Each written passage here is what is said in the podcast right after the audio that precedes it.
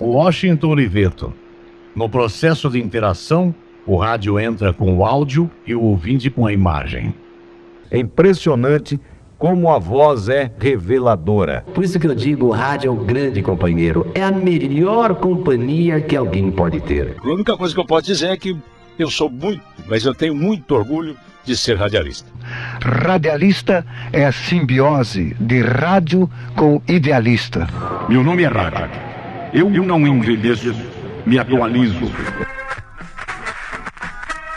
Peças raras. Você em sintonia com o rádio.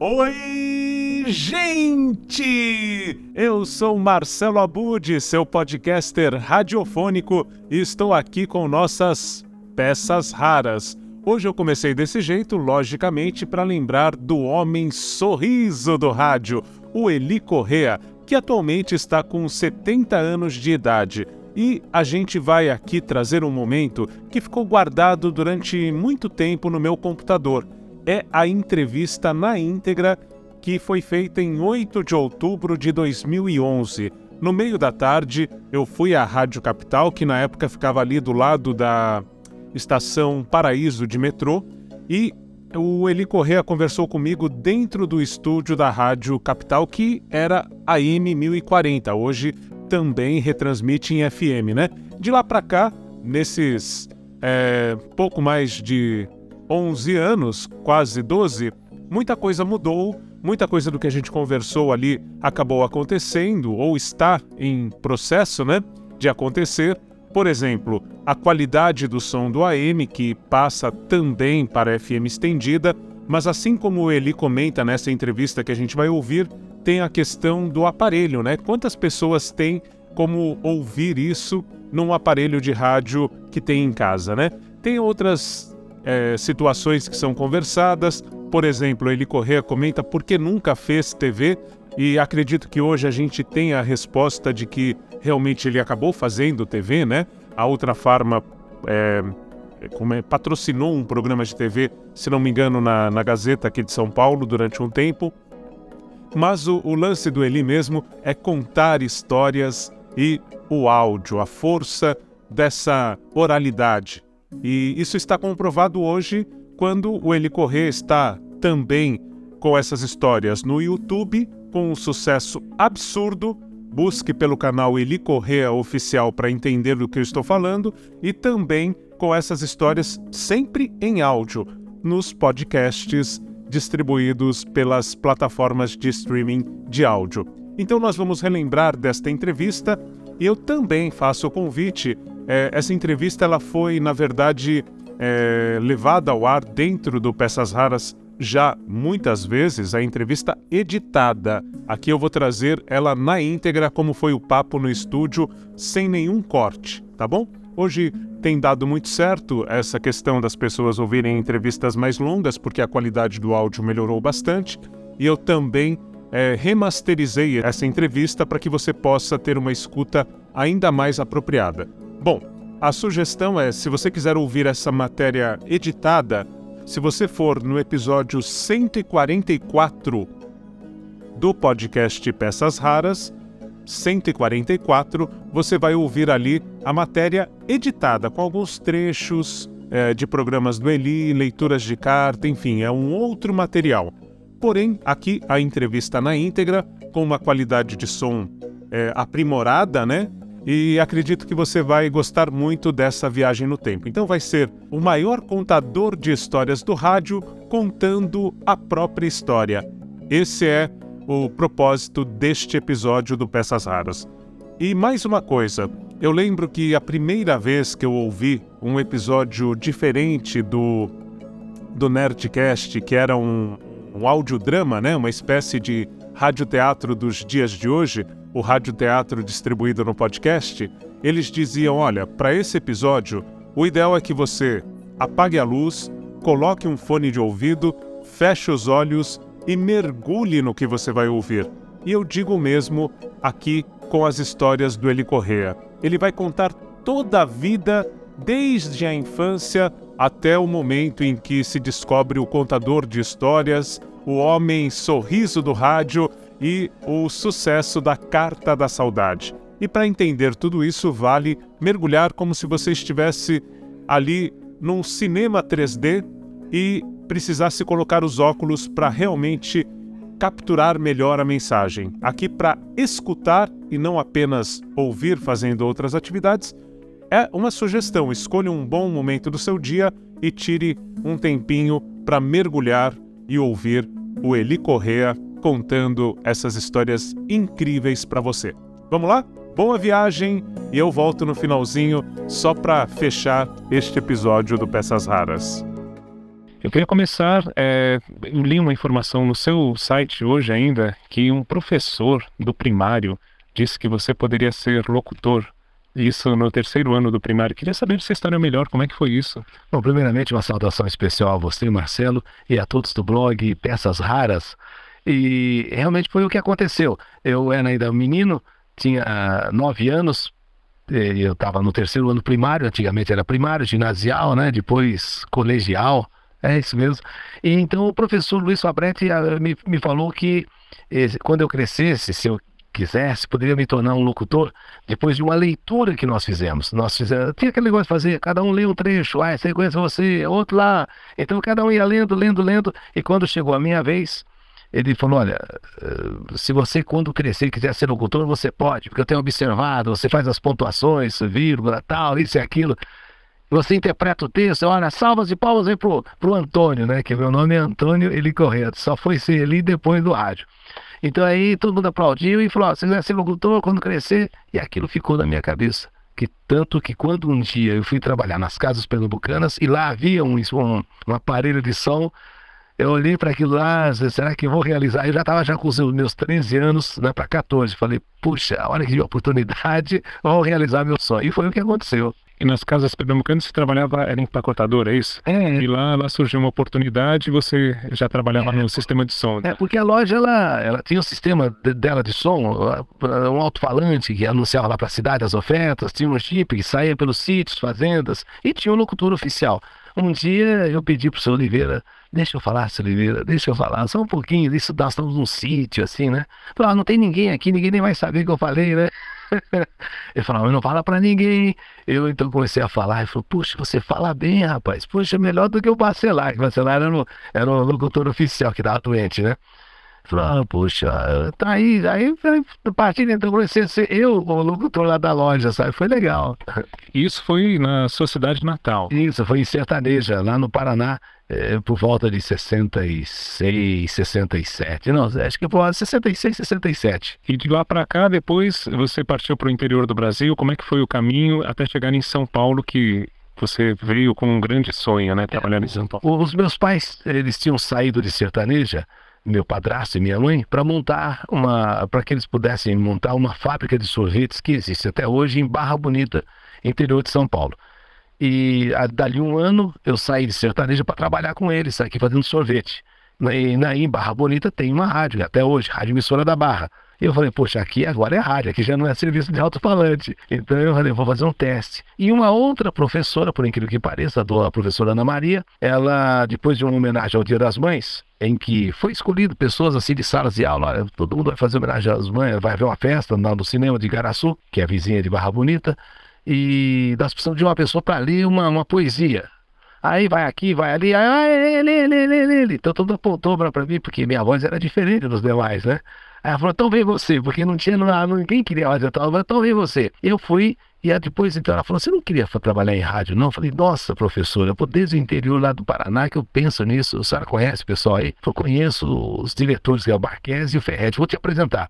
Aí passou a homenagem ao Dia das Mães, daquele mês de maio, e ela me levou para lá realmente. Fiz o teste e passei. E estou até hoje. Eu ouvi uma vez, num aniversário de São Paulo, foi acho que há uns dois, três anos, você contando a sua história quando chegou em São Paulo, das dificuldades que você passou e do seu sonho mesmo, que era inevitável que você ia chegar lá.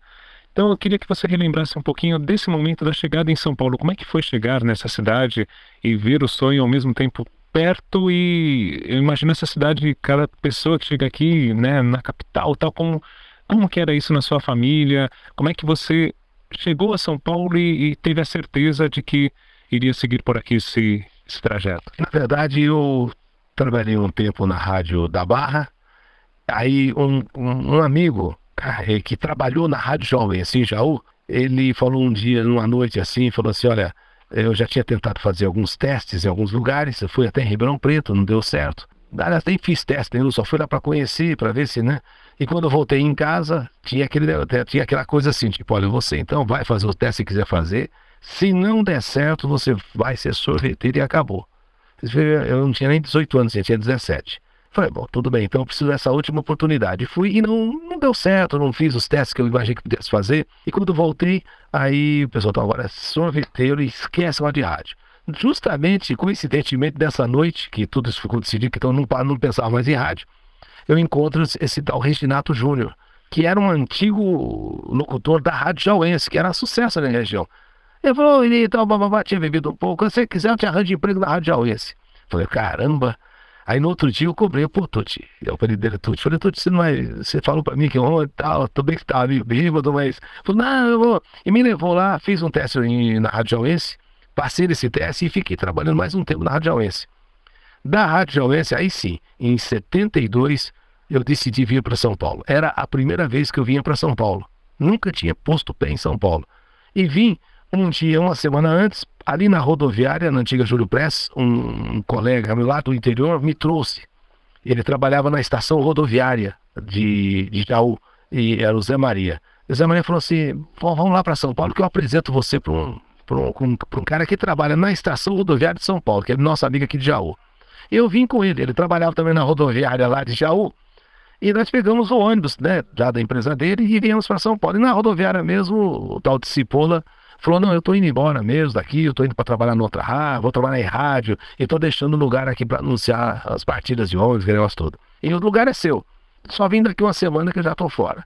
Aí voltei para casa e avisei, ó, tô indo embora agora, tal, beleza, e voltei. Quando eu cheguei, uma semana depois, o cara falou, bicho, não vou sair mais. Falei, e agora, pô, eu tô, não, não vai dar, eu não, encontrei lá, não deu certo na rádio, vou continuar. Bicho, aí eu fiquei sozinho em São Paulo, com a malha pequenininha de roupa e falei, e agora? Eu comecei a andar pela cidade, bicho, aquela cidade que eu nunca tinha andado. Aquele negócio começou a me dar um medo, aquelas, aqueles prédios enormes ali da rua São João, na Avenida Ipiranga é, e tal. Fui ficando maluco. Aí, como tinha um parente lá na Vila Ré, falei, vou até lá na Vila Ré, na casa desse familiar aí, pelo menos uns dias, né? Se eu posso ficar lá, porque agora estou perdido. E aí foi, consegui chegar até lá e comecei então a visitar rádios. Quando me sobrou a oportunidade para trabalhar na rádio são Paulo. Não como locutor oficial, como um estagiário. Porque eu iria, da verdade, depois de aprender toda a programação que estava sendo introduzida, eu iria para uma outra rádio da rede. Podia ser Guarujá, podia ser Lins, podia ser não sei o quê. E eu, como estava sem dinheiro e precisava daquele dinheiro, falei, bom, então tudo bem, vamos até o dia, porque eu não vou voltar. No dia que os caras falarem para mim que você vai embora amanhã, eu falei, não, não vou. Que aí eu também já guardei um pouco de dinheiro, do, do, todo dia eu pegava um dinheirinho ali para comer, né? E eu não comia. Eu só guardava o dinheiro. Comia lá qualquer coisinha lá e fui emagrecendo, que só pele e osso, né? Mas falei, o dinheiro está aqui. Só que nessa, da, tu, tinha que realmente, eu ia viajar, dali 15 dias, que eu ia aprender toda a programação, eu ia introduzir essa programação em alguma outra rádio da emissora, da, da rede. Aí o cara, houve lá um problema qualquer que um locutor abandonou a rádio. Abandonou a rádio, eu ia viajar, tipo assim, olha, já se prepara que terça, quarta-feira já vai, já vai embora. Nós estamos só vendo qual rádio você vai né, trabalhar nela. E o cara abandonou. Era um cara famoso na época, Antônio Pimentel, o maior locutor que eu acho que teve no Brasil. Antônio Pimentel. Ele abandonou lá e se cheia, cobre aqui, cobre ali e tal, e falou, então você vai continuando, vai continuando. Até nós arranjar um locutor, vai continuando. E nessa de continuar, continuei. Então até hoje aqui, você vê como é que as coisas processam, né? como é que as coisas são meio assim coincidentes, né? Estava ali fazendo um estágio quando sobra uma vaga e fiquei cobrindo aquela vaga, cobrindo, cobrindo, que acabei sendo oficializado. E você pegou a Rádio São Paulo já se transformando, saindo da rádio novela e entrando no período mais musical do, do AM e tudo. É, de repente, num momento posterior, você acabou, o que eu considero hoje, é, um, fazendo um quadro que é uma rádio novela, que é o Que Saudade de Você.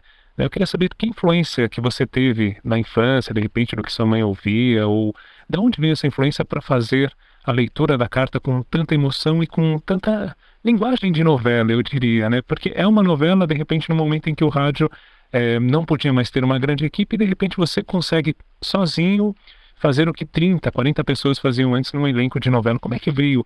Qual a origem do Que Saudade de Você? É, na verdade, eu só fui pensar nisso, também já pensei nisso aí, que talvez pudesse ter sido alguma influência das novelas que a gente ouvia pelo rádio. Eu não, eu não ouvia antes de trabalhar na Rádio Jauense, que era uma emissora pertencente a essa rede coligadas que tinha como cabeça a Rádio São Paulo, que era uma rádio de novelas. Mas no interior, você não podia sair do estúdio. E ficava ouvindo as novelas, ficava ouvindo do rádio. Então eu sabia todas as personagens. Aí vim conhecê-los todos aqui em São Paulo, né? E só depois que eu achei que de, de repente pode ter sido uma influência dessa, porque eu, eu tinha, na verdade, um recado musical, que era um recado de amor, que depois eu terminava com uma música. Aí um dia uma pessoa escreveu que a pessoa morreu no acidente e tal, que se...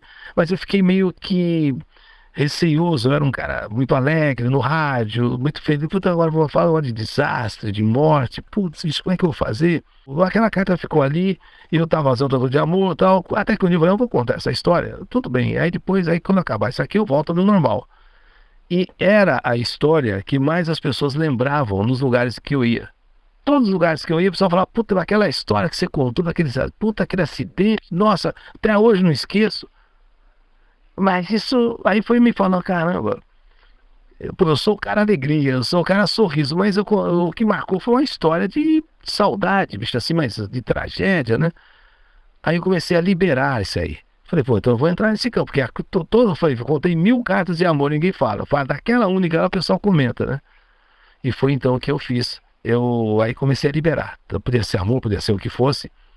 E depois, mais tarde, falei: será que isso tem alguma influência? Eu não sei, pode até ter tido alguma influência no meu subconsciente. Mas, de qualquer maneira, eu comecei então a estender a carta, comecei a, a viver mais a carta, porque aí eu senti que realmente as pessoas gostavam de uma narração com mais emoção. E, e, acabei fazendo desse, desse, quadro talvez um, o mais ouvido nesses últimos anos, né? Mas nessas últimas décadas, às duas horas da tarde, porque é bom que as pessoas saibam e você sabe perfeitamente, Marcelo, que o rádio, depois do meio-dia, a tendência dele é cair de audiência. Mas não é só aqui, é em qualquer lugar do mundo. Nova York, Paris, a rádio, depois do meio-dia, a tendência é cair, o rádio AM. E o único rádio que se mantém na mesmo patamar da manhã é o rádio que eu faço em todas as emissoras que eu fui, graças à Sessão da Saudade.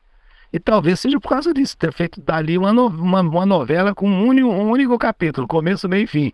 E acho que deve ter sido isso essa maneira de, interpretar, de sei lá o que, que acabou pegando a coisa. E é um momento adequado, né? Porque as pessoas, as pessoas que estão ouvindo, têm como prestar atenção, já terminaram de fazer almoço. É, então, no momento, no fim, acho que é um horário. É coisa assim, tipo, último agradável. A hora certa, no momento certo. Talvez as pessoas ainda tenham lembranças da, da própria rádio de, de o, rádio novela tem aquela coisa de assistir a novela pela televisão. Então, eu não sei, acho que foi uma, uma, uma, conjumina, uma conjuntura de fatores positivos que acabou fazendo desse, desse quadro de maior audiência até hoje. E como é que você se prepara para a leitura dessa carta? Como é que é o ambiente no estúdio? Você tem algum ritual para fazer esse, para ter esse envolvimento com a história? A preparação e no estúdio como é que é o ritual que você tem? Não é uma coisa assim tão assim né? Mas de, de qualquer maneira, eu preciso de total privacidade. É, a primeira coisa já fecha a cortina e ninguém entra. Ninguém entra mesmo porque eu paro a carta. Você entendeu? Eu paro a carta de qualquer maneira. Se alguém entrar no estúdio, não suporto ninguém ficar conversando, é, sabe? Então não posso. Nesse aspecto eu sou meio chato, nessa hora principalmente. Então, barulho do corredor tal, todo mundo já sabe disso. E eu tenho que estar extremamente ali concentrado na carta e sem, sem nada que me chame a atenção, sabe? Porque senão eu paro mesmo a carta, como eu já parei. Então eu paro, o que está errado, alguém gritou lá, vê lá o que, que é, fecha a porta, não sei o que. Nesse aspecto eu sou meio, nessa hora eu sou meio chato. Hum, porque senão eu não consigo entregar para o ouvinte aquilo que eu imaginei ao ler a carta, sabe? E essa leitura é feita quanto tempo antes? Você é, faz modificações nessa carta para adequá-la à linguagem do rádio? Como é que funciona? Com certeza a carta, quando eu recebo, eu, eu participo da feitura dela junto com uma pessoa que está comigo há mais de 30 anos, que é o Gama. Então, nós, nós mudamos a carta à linguagem minha eh, e do rádio, né? E colocamos, às vezes, as coisas nos seus devidos lugares, porque às vezes as pessoas revelam o fato antes da hora. Então a gente vai colocando adequadamente, né? Mas não há, assim, uma grande preparação para narrar. Às vezes, até conforme a carta, eu pego até na hora. É, quando eu sei que foi feita por ele. Porque eu sei que ele sabe a minha linguagem, sei tudo direitinho. Agora, quando é uma carta que outra pessoa escreveu, aí eu leio com antecedência. Ou então, se é uma carta que eu, que, que eu fiz né, junto com ele ou sozinho, então aí você já tem a história na cabeça, tudo bem. Mas é, na, na, na, na, redação dele, é coisa de muitos anos, então eu confio. Eu posso até sem, sem saber absolutamente nada da carta, que a coisa vai desenvolvendo.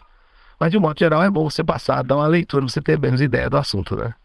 E nesse tempo todo lendo essas cartas, eu imagino que em alguns momentos você provocou catarses aí, né? O público reagiu, ah, eu já vivi essa história, tem situações, né, que são muito similares às que outras pessoas vivem, acho que até por isso o grande sucesso, a grande audiência.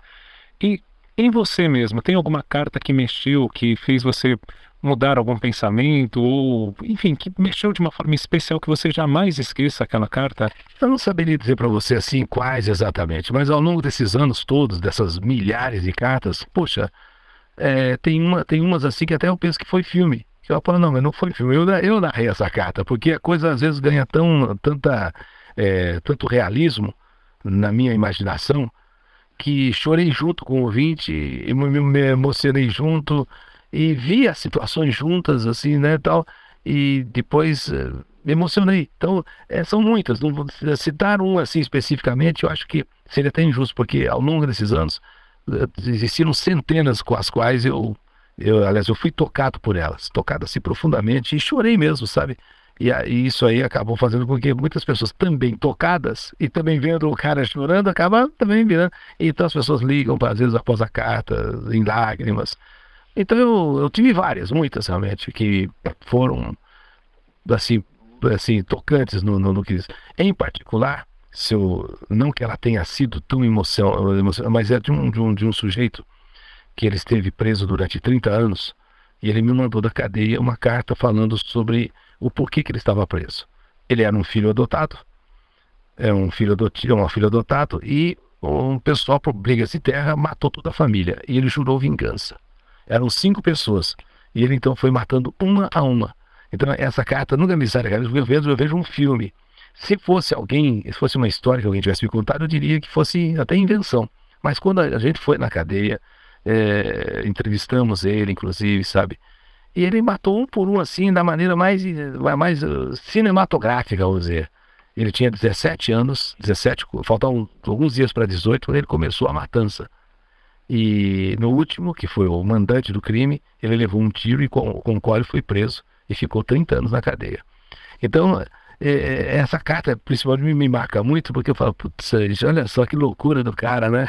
Fazer uns lances desse assim, sabe? Ele chegar assim num, num centro de Umbanda e o cara tá possuído de um espírito, bicho, ele mete bala, vai o espírito, ele, ele usa um termo assim, esse aqui precisa de bala de, de, de aço. Então ele coloca numa, numa 383, sei lá o quê, 386, bala de aço, e falei, você vai com o espírito tranca-rua e tudo, e mete bala, pá, sabe? Então tem uma, assim, uma sensação em mim que era um filme até que eu tava narrando, sabe? Essa carta me marca muito.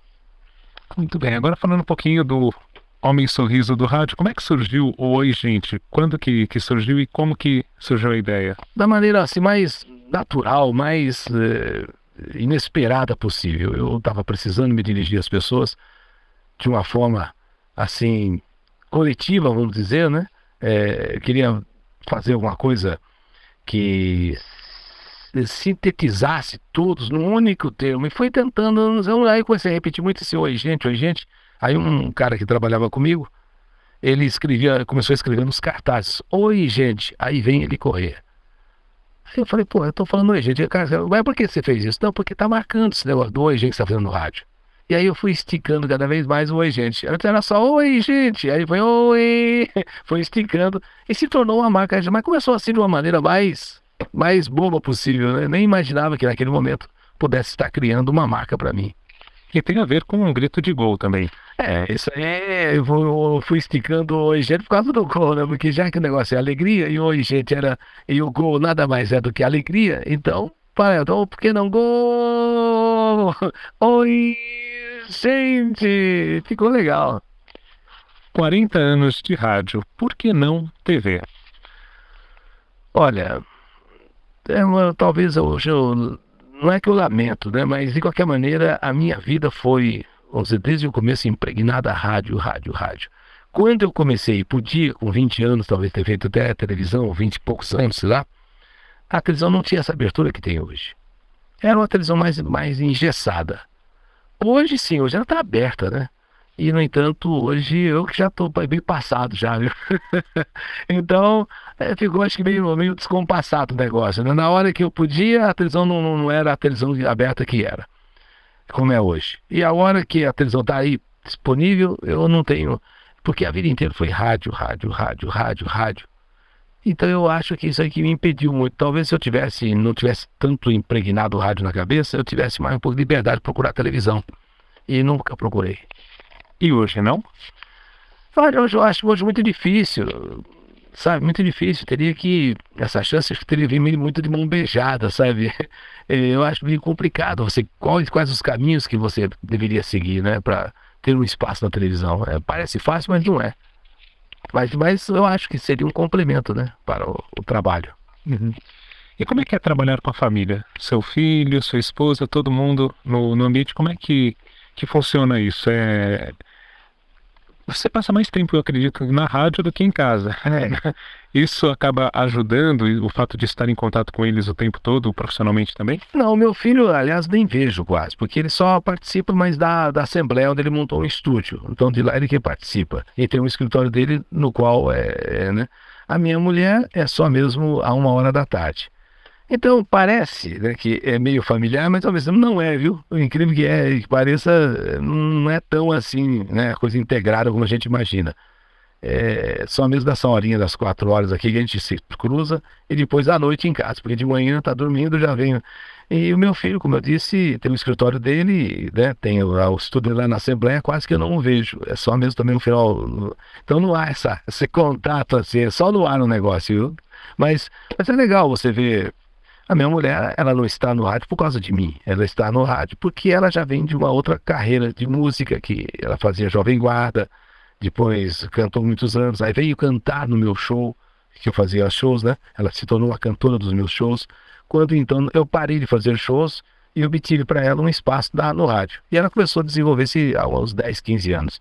E hoje é uma apresentadora que, aliás, tem tão poucas no rádio, né? Que faz sucesso. E o meu filho ele veio para colaborar comigo no aspecto de prestar serviços, porque não dá para você fazer tudo. Então, eu, como ele já estava chegando aos 18 anos, pedi para que ele viesse, então, somar. A tua área é essa aqui, fazer, fazer um trabalho social. E foi. E até hoje ele continua com isso.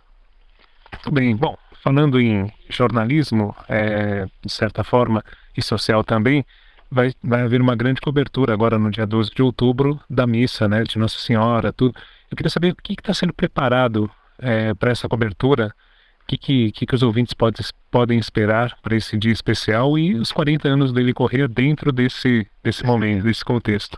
Na verdade, os 40 anos eu acredito que são, pelo menos para mim em particular, eu devo comemorá-los e, se possível, com as bênçãos de Nossa Senhora, porque realmente para quem veio lá do Paraná sem nenhum tipo de pretensão maior e chega a 40 anos, então é um negócio legal. Eu acho que eu tenho que agradecer. O, o evento em si é em homenagem a Nossa Senhora, nada assim de anormal, vamos dizer. É uma grande concentração onde cada um poderá manifestar a sua devoção à Nossa Senhora, o seu amor à, à Nossa Senhora. E uma grande missa que será celebrada pelo cardeal arcebispo, mas assim, nada que possa tirar o brilho da festa. Poder levar, vamos levar aí Zezé de Camargo, não posso. Vamos levar um Roberto Carlos ainda a gente não pensou nisso, porque nesse primeiro momento a gente quer mais é, enaltecer Nossa Senhora. Talvez, quem sabe, um outro dia, um outro, ele possa até trazer algum convidado assim ilustre. Mas nesse momento a gente quer se dedicar totalmente que o evento seja para Nossa Senhora.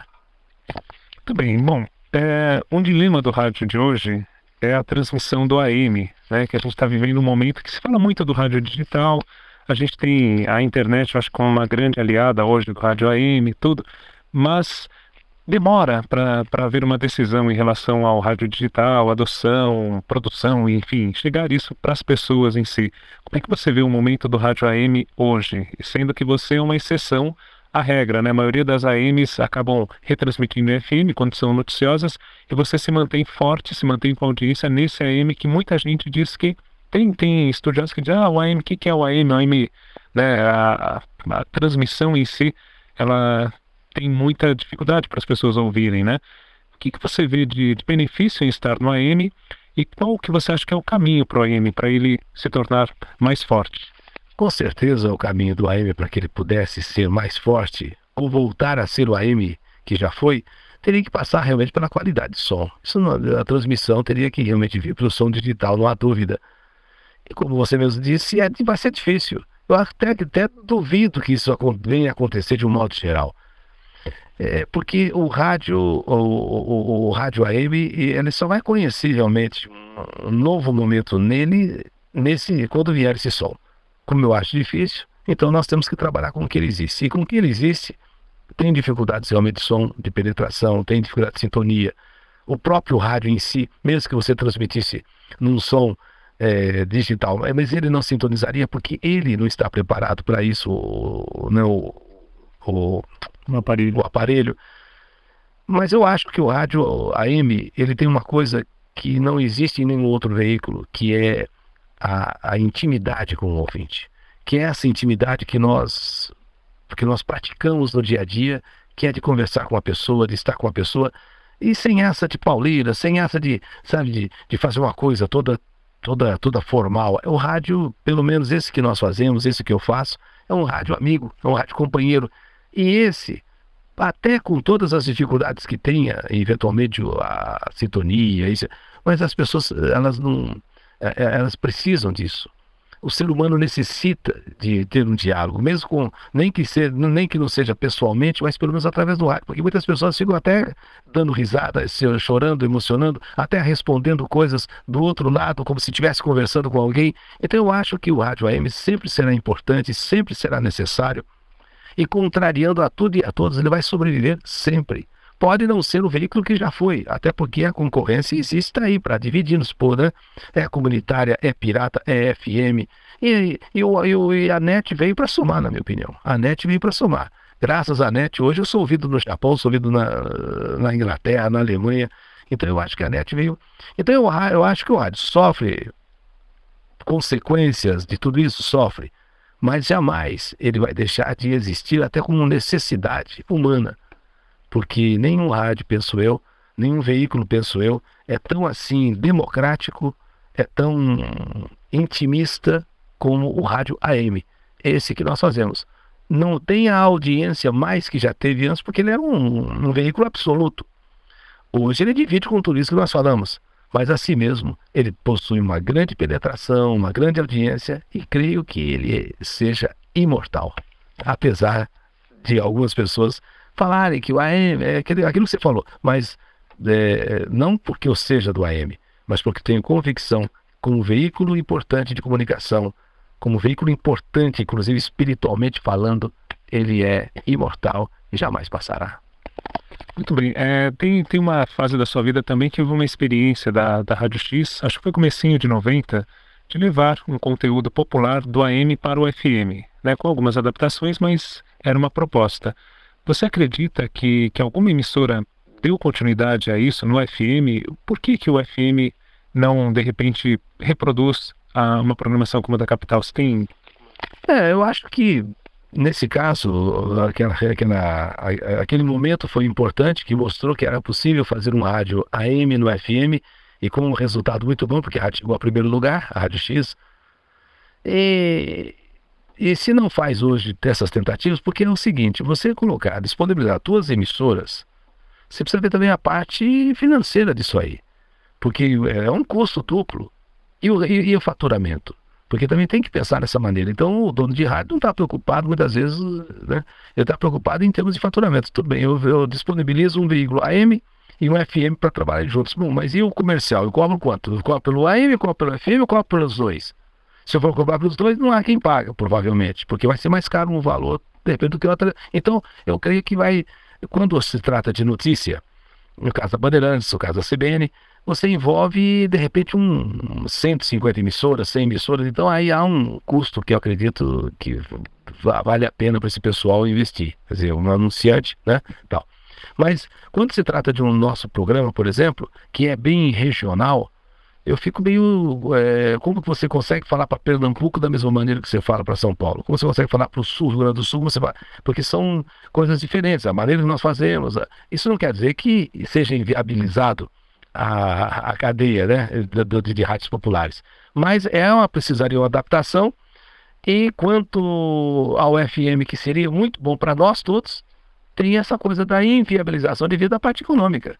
Eu acho que é meio difícil por aí. Agora, se amanhã ou depois né, conseguisse, eu acho que seria legal, seria sensacional. E o FM, ele não faz talvez um rádio desse porque também não tem nomes para fazer. E os nomes são esses que estão aí e não virão mais, eu penso. Sabe, esses aí, infelizmente, são aqueles que foram construídos no interior ainda, em algum lugar do Brasil, Hoje em dia não se faz, o cara já começa pelo FM, e FM já tem uma, uma, um perfil, uma maneira de ser, que não é aquela que nós tínhamos liberdade você fazer aquilo que você acha, contar da sua vida, contar da sua história, trazer coisas da sua infância. Não, você já tem uma coisa pré-determinada, é pá, pá, pá, pá, pá, pá, e pau na máquina. Quer dizer, daí não vai sair nada mesmo. Então, comunicadores como esses que existem hoje, eu creio que esses, tá, esses estão em, eh, que poderiam fazer um FM diferente, se não, não, não pegar logo, daqui a pouco os caras morrem, viu? Eu, né? Você comentou do lado comercial, claro, é o que sustenta uma emissora de rádio e tudo mais. Eu queria saber como é que funciona um pouco. É, no seu programa, a gente percebe que existem os comerciais é, no break, digamos assim, no, no, horário tradicional da propaganda, e existe comercial inserido no programa, que eu até chamo de merchandising, não sei se, né? Porque tem alguns professores de comunicação que falam, tem merchandising no rádio, e fala, como? Como falou, ele correr pega uma notícia, uma foto do dia e relaciona com o resultado que um produto pode oferecer, por exemplo. Isso para mim é inserir, né, no, no contexto. Então, então é, eu queria que você falasse um pouquinho desse perfil é, de, de anunciante que procura seu programa, qual que é o diferencial para quem anuncia o resultado? Como é que você vê esse comercial inserido dentro da, do programa, do conteúdo? Primeiro que nós, nós vivemos isso, né? Tanto o rádio quanto o apresentador vive de, de, de, da, da, propaganda. E quando você, ah, tanto a pessoa pode anunciar é, aquilo gravado, é, aquilo né, colocado direto pela rádio, ou pode então querer que o apresentador faça, no caso eu. Obviamente, você, a partir daquele momento, você passa a ter uma responsabilidade maior. O custo para o anunciante é maior, porque você está colocando o teu nome, a tua credibilidade, a tua maneira para fazer aquilo. E aí você deve vender aquilo da melhor forma possível, inclusive com, realmente até se aproveitando de certas situações para inserir o comercial. Então eu acho que é, eu, eu talvez se nós tivéssemos um jeito de não fazer tanto isso, seria até bom, para que o programa ficasse mais programa e menos comercial. Mas como nós não podemos, é, a vida é essa, então você tem que tra tentar transformar cada comercial numa coisa mais leve possível e mais integrada ao ouvinte possível. Eu não, não, eu não, eu não acho que isso aí é, é o sensacional da história. Eu acho que seria você vai fazer só o programa, mas dada as necessidades de todos, e você tem que realmente partir para essa. Então é procurar fazer o comercial da melhor forma possível e da forma mais natural possível, né? Para que as pessoas não desliguem o rádio na hora. Então, do meio do programa, assim, então eu vejo isso aí como positivo, comercialmente falando, embora nos custe um pouco a qualidade da programação. É, bom, tem muitas teses de faculdade analisando seu programa, sua comunicação tal. Como é que esse contato com os jovens que estão em uma faculdade e que procuram você para fazer um trabalho desses, para fazer uma análise do seu programa, como é que você vê é, esse. Como é que, que, que, esses jovens chegam até o seu trabalho, na sua opinião, e como é que é esse contato com eles? Na verdade, as faculdades, né? Ou você como professor sabe muito bem disso, tem lá essas as matérias e as pessoas então vão procurar conhecer realmente um pouco desse trabalho popular, que é um trabalho com, com os quais provavelmente esses jovens eles não têm assim um contato muito grande. Eventualmente pela empregada, eventualmente pela mãe, né? É, mas aí o jovem quando tem um certo, ah, mãe, pô, ah, não, pô, sabe aquele negócio de dizer, não, isso aí, pô, é brega, aquela coisa, né? Então, querem outro tipo de som. Mas chega na faculdade e é obrigado a conhecer também essa, esse tipo de cultura, essa cultura popular. E aí busca, talvez no, programa da gente ou em nós, algum subsídio, né, que possa dar algum tipo de embasamento para entender melhor a comunicação, para que você não tenha uma, um entendimento distorcido, né, que é só isso aqui ou é só aquilo ali. Então, para que haja um embasamento geral, obviamente se procura o, a rádio popular. E eu vejo isso aí como um trabalho bom, para que as pessoas também possam conhecer esse trabalho, que às vezes totalmente ignorado pela, por, essas, por esses jovens, mas que ele existe e participa da vida de milhares e milhões de pessoas. Então, essas pessoas passam a ter uma importância. Elas não são, elas não são apenas números, elas são pessoas que todo dia ouve ali, amanhã é à tarde, se emociona.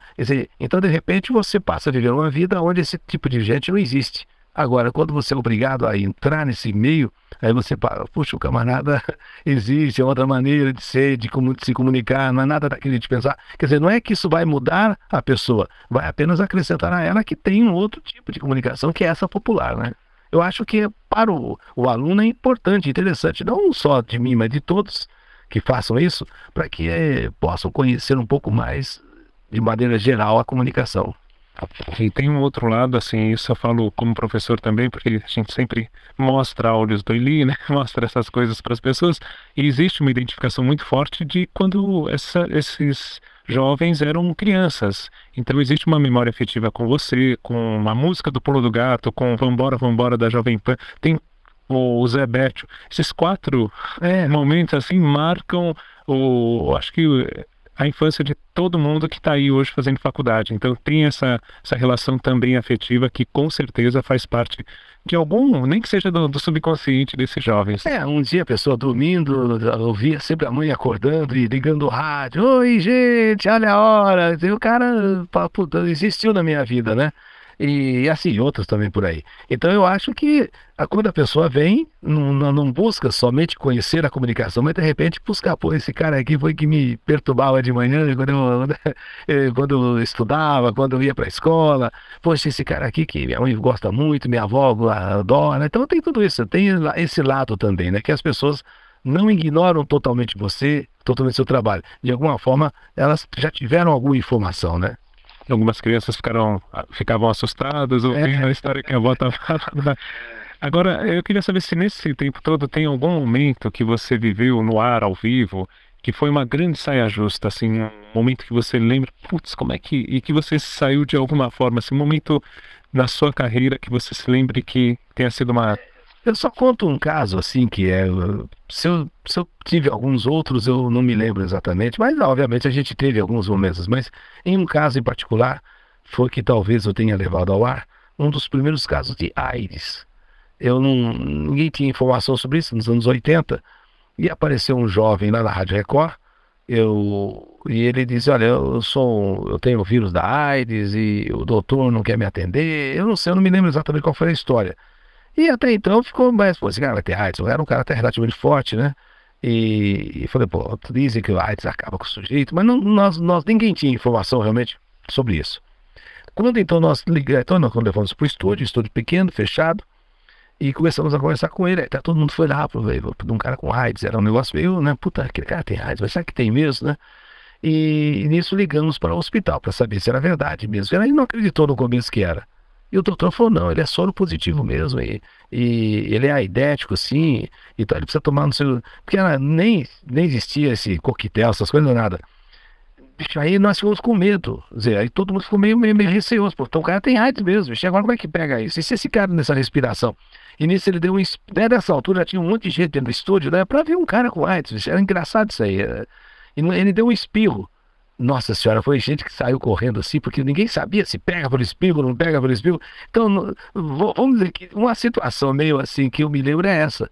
Quer dizer, eu ter sido um dos poucos, um dos primeiros, vamos dizer, colocar alguma coisa de AIDS no, no rádio, quando ninguém nem tinha maiores. Só sabia que era mal, só sabia que matava. Matava e matava mesmo. E o cara espirra, bicho, tudo. Até eu fiquei com ele, falei, que você agora? Agora será que eu peguei AIDS? então essa foi uma, uma passagem que eu me lembro assim que que aí depois aí a nossa própria viatura levou o rapaz lá para o hospital para que ele fosse então é, nem sei se ele sobreviveu ou não mas de qualquer maneira na época foi uma coisa assim que que chocou a todos. E levantou esse negócio poxa então então existe mesmo isso. Ah, esse de AIDS não é só no jornal não tem tem um né? Você vê. É, é, um, é pagamos aquele preço por ser um, um dos primeiros né? O espirro do cara que deixou todo mundo com medo. Bem, E fora do, do seu horário de trabalho, você ouve muito rádio? O que, que você ouve quando está em casa, no carro? Mas, na, na, verdade, realmente, eu não ouço muito rádio, até porque eu não tenho assim, tipo, ou você está fazendo cartas para saber que carta de saudade, vendo alguma coisa que você possa fazer, alguma gravação. Então não há realmente um tempo assim que você possa dizer, eu vou ouvir. Porque esse negócio de dois horários, você perde o dia praticamente está liquidado o seu dia, porque da manhã você vai cuidar do da tarde, da tarde você vai já, você vai daqui a pouco para o escritório, já vai já pensar no dia amanhã, que é 6 horas da manhã. Então você não tem. Mas no rádio, quando eu tô, quando eu tô assim de carro, eu sempre ouço rádio. E com os problemas de AM, com a sintonia do rádio, você acaba tendo que optar por outras, né? E quando eu posso ouvir, eu ouço AM. Esse eu ouço porque eu realmente. É, mas, do contrário, eu vou ouvindo as rádios aí, sabe? Todas de FM, notícia, é, para que a gente possa ver o que está tocando, ver o que está acontecendo. Eu sou um bom ouvinte de rádio. Não vou mais tomar tanto seu tempo. A última, eu queria saber o que, que você lembra de ouvir na infância. Algum programa, algum personagem, é, alguma coisa que tenha te marcado definitivamente no rádio quando você era pequeno? Olha, com certeza eu ainda tenho um, um trabalho que o Banco do Brasil fez em 1990 ou 91, 92, eu não sei exatamente, para comemorar os 50 anos de rádio. E, e então e ele, eles fizeram um trabalho onde no final, inclusive, me mostraram também, não sei se você conhece, e, e é uma coisa assim, um prefixo da Rádio Nacional. Eu fui em 1950 e qualquer coisa, que aquele prefixo entrou no ar 59, a 59, exatamente. Quando entrou no ar aquele prefixo, eu não sei se ele entrou no ar naquele dia, naquele momento, mas eu acho que foi nesse, isso aí, porque então, é, os, é, é, qual é o nome do, do, Celso Guimarães? Então começa assim, um, é, é, não sei se é uma música, mas é, tan, tan, tan, é, Oh, é, não há, não há. Mas, é, mas tocando só uma espécie de um piano. Tum, tum, tum, tum. Aí entra. Essas são as emissoras brasileiras da Rádio Nacional, Rio de Janeiro. Putz, bicho. E eu até quase choro quando eu sei, porque eu me lembro assim, eu ainda dormindo, a minha avó já fazendo café, 5 horas da manhã, e de repente ela sintonizando a Rádio Nacional do Rio, e entrava aquele prefixo. Tum, tum, tum, tum, tum, tum, tum, tum. Aí o cara, essas são as, as, as emissoras da Rádio Nacional do Rio de Janeiro. Então, esse é um prefixo que me marca. Agora, depois, ao longo da vida, fui ouvindo um monte de gente, né? Entre, e talvez o meu maior ídolo tenha sido o Hélio Ribeiro. Talvez o cara que mais eu gostei, assim, daquele jeitão dele falar, daquela maneira toda. Eu gostei do Hélio, pra caramba. E mil vozes que eu amei, né? Antônio Pimentel, Humberto Marçal e outros tantos. Só para terminar, agora você falou no Hélio Ribeiro, tem uma frase dele que o rádio é a grande oportunidade perdida de melhorar o mundo. Você acha que essa profecia dele se cumpriu ou conseguimos reverter essa história? Eu acho que também queria sobrecarregar o rádio de muita responsabilidade, mudar o mundo. Então, eu acho que é meio difícil você falar, poxa, o rádio teria que mudar o mundo. Claro que é possível, teria sido possível, como é possível, como a televisão hoje, que é global, né, tal. Eu acho que o Hélio, nesse aspecto, ele tinha um ponto de vista dele, né? Formado eu, com o rádio como fosse um bloco, né? Assim, pô, o rádio vai mudar, mas aí não é bem assim, né? Eu penso, é um, é um, é um veículo multifacetado, é, multicultural, com mil cabeças fazendo. Então é difícil imaginar o rádio como um único veículo que tivesse só um único pensamento, vamos mudar o mundo. Mas era uma opinião dele, e eu acho que dentro daquele estigma dele trabalhar, né, ele estava certo. Poderia-se usar o rádio, pode-se usar o rádio para mudar o mundo. Só que, como mesmo que você tenha uma grande audiência, uma grande participação, ainda é pequeno, perto de um, de um mundo tão grande, não é? E, e, eu procuro, dentro do meu modo de agir, transformar um pouco o mundo, seja com mensagem, seja praticando, executando e não só falando, né, aquele coisa social. Mas é muito difícil mudar, né? O mundo.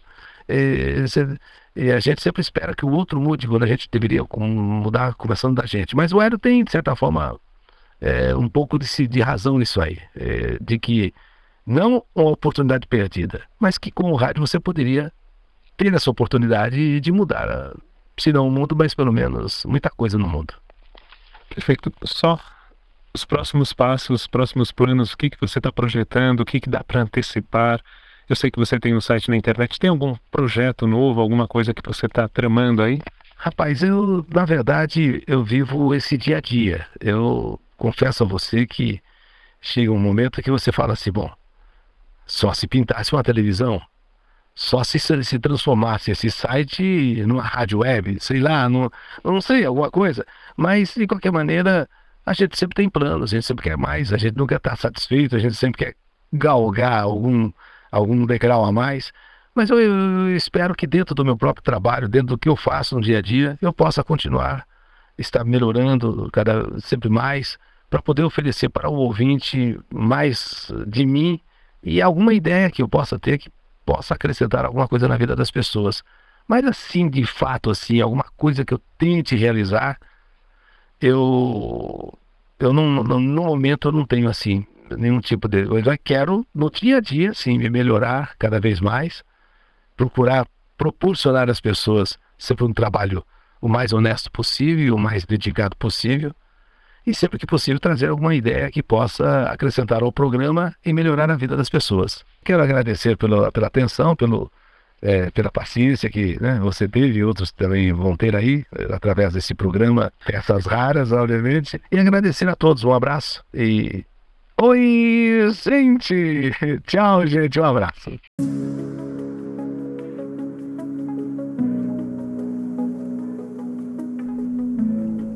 Tá aí então o grande Eli Correa contando a história da própria vida, esse contador de histórias sem igual do rádio brasileiro. E você pode acompanhar o Eli Correa, enquanto eu falo, vou até procurar aqui no YouTube, né? Você pode é, chegar no canal principal do Eli Correa hoje. Vou achar aqui, ver se é Eli Correa oficial mesmo. Acho que é isso. Estou acessando e já te falo. Eli Correa oficial no YouTube com muitas histórias é, e histórias em áudio. E atualmente já está ali, deixa eu ver aqui, com 595 mil inscritos no canal do YouTube. O Eli Correa continua no rádio e na Rádio Capital. Na Rádio Capital, ele continua contando essas histórias às duas da tarde também. É isso, um grande abraço. Eu volto em breve com mais peças raras para você. A radioatividade leva até vocês mais um programa da série a série. Dedique uma canção a quem você ama.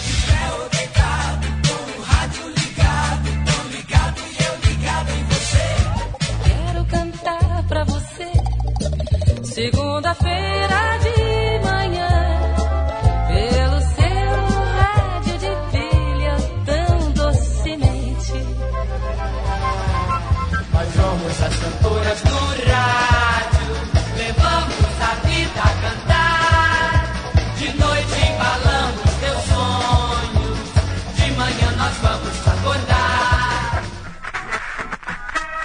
Peças raras. Você em sintonia com o rádio.